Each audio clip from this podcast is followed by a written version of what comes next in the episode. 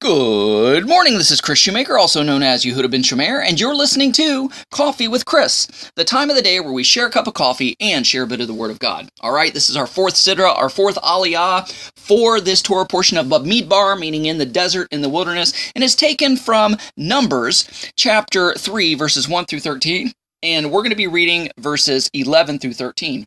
It says, Then Adonai said to Moses, saying, See, I have taken the Levites from among Bnei Israel. In other words, he has extracted the Levites from the other tribes.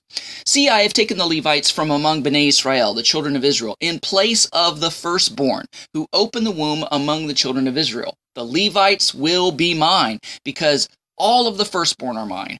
In the day when I was striking down all the firstborn in the land of Egypt, I consecrated to myself every firstborn in Israel, whether man or animal, as mine. I am Adonai. Now, the Levites were kind of like God's uh, they were not only God's priests, but they were also God's uh, doctors, their physicians, and God's police force within the tribes of Israel. Just as Israel was separated unto God from all of the nations of the world, so the Levites are separated from Israel. You can kind of see the organization of Israel kind of like Russian nesting dolls.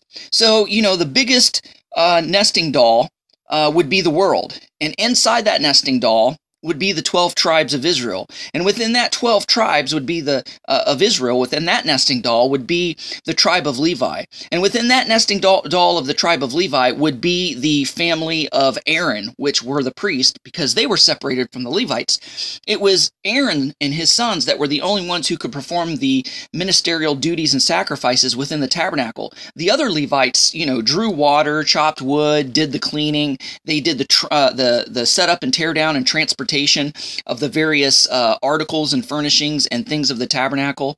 So you see that even among Levites there was a, a separation. Uh, but it, to me, it's kind of like Russian nesting dolls.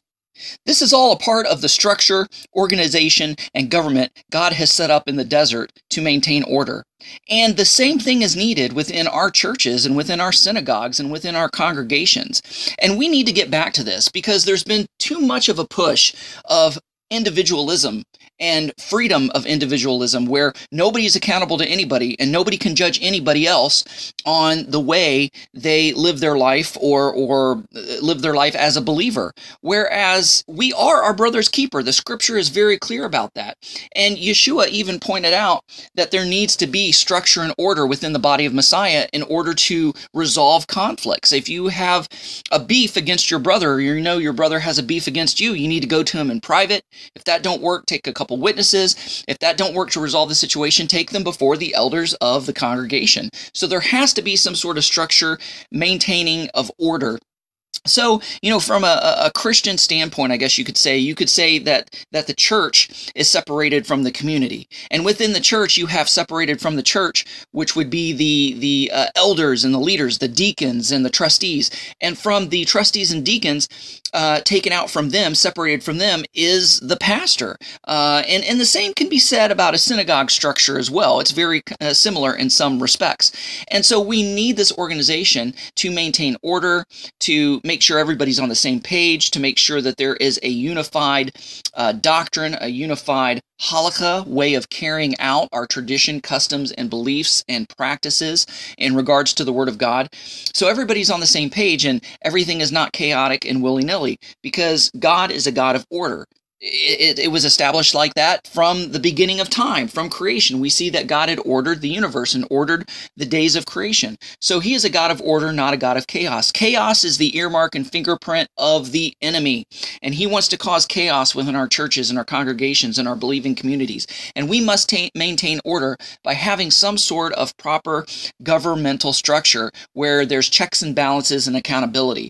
And so as an individual, like uh, as as as a man, and as a believing man, I have several friends that I'm accountable to. And uh, we keep each other in check and, and keep each other accountable regarding our beliefs, our practices, things that we're tempted with, our, our, our vices, and, and, and etc. And we keep each other on the straight and narrow. And we are our brother's keeper, and we are to look out and maintain one another. And we are called in the scriptures to call out sin or or straying from the path when we see it in our brother, um, but in a loving and a tactful and private way so as not to embarrass the other. So keep that in mind as you go out through your week. And if you don't have an accountability partner, go find one. Guys, thanks so much for listening. Go out there and have a great day. Shalom and God bless.